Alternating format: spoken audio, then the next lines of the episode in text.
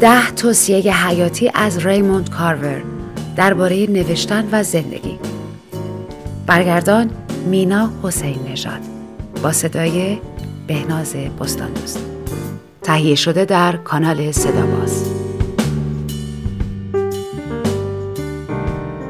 بخشی از توصیه ها و تفکرات ریموند کارور در مورد زندگی و نوشتن برگزیده شده است. این گزینگویه ها که عموماً برگرفته از مصاحبه ها و داستان های این نویسنده بزرگ می باشند بازگو کننده دیدگاه های شخصی و نکات ریزی درباره نوشتن و زندگی می باشند. ریموند کارور در سال 1938 در امریکا متولد شد و سال 1998 درگذشت. همواره از او به عنوان یکی از بزرگترین نویسندگان ژانر داستان کوتاه مینیمال نام می‌برند. یک سالها قبل به نکته در نامه از چخوف برخوردم که تحت تاثیرم قرار داد. آن نکته بخشی از پیشنهاداتی بود که در جواب یکی از بیشمار کسانی که با او مکاتبه می‌کردن نوشته شده بود. چیزی شبیه به این. دوست من، تو مجبور نیستی در مورد انسانهای غیر عادی بنویسی. مثلا آنهایی که کارهای خارق العاده و به یاد ماندنی انجام می‌دهند. بهتر است بدانید من آن زمان دانشجو بودم و عاشق خواندن نمایشنامه در مورد دوکها و شاهزادگان و انقراض قلمروهای پادشاهی.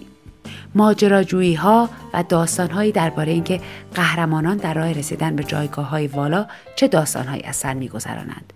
و معمولا رمان هایی میخواندم که شخصیت هایشان قهرمانانی فراتر از زندگی واقعی بودند. اما با خواندن چیزی که چخوف قصد داشت در آن نامه و سایر نامه نگاری هایش که به همان اندازه خوب بودند بگوید و با مطالعه داستانهای او به آدم دیگری تبدیل شدم. آدمی بسیار متفاوت تر از قبل. دو شما مجبورید با اشتباهاتتان کنار بیایید تا زمانی که آنها فکر شده به نظر برسند. منظورم را که می‌فهمید. ما باید خیلی شرمنده خودمان باشیم که اینجوری حرف می‌زنیم. مثلا وقتی داریم از عشق حرف می‌زنیم انگار واقعا می‌دانیم از چی حرف می‌زنیم.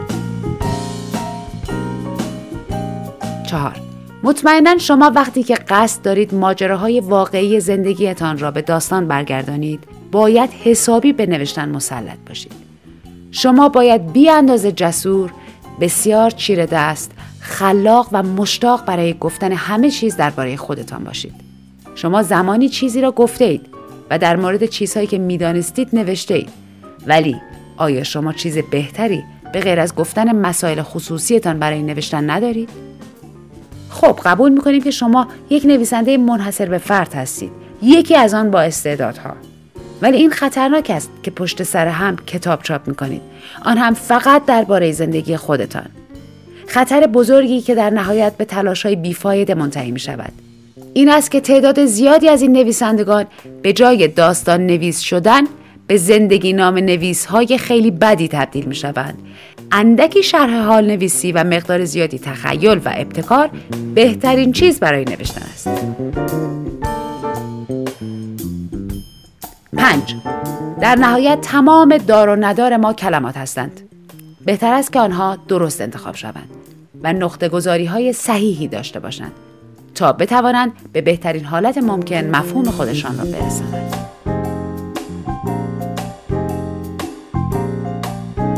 شش من همیشه در حال یاد گرفتن چیزی هستم زیرا که آموختن پایانی ندارد.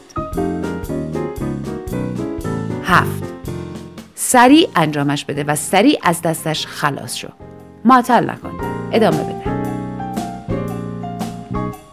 هشت من بیشتر از پنج دقیقه در هر ماه را صرف یادآوری گذشته نمی کنم.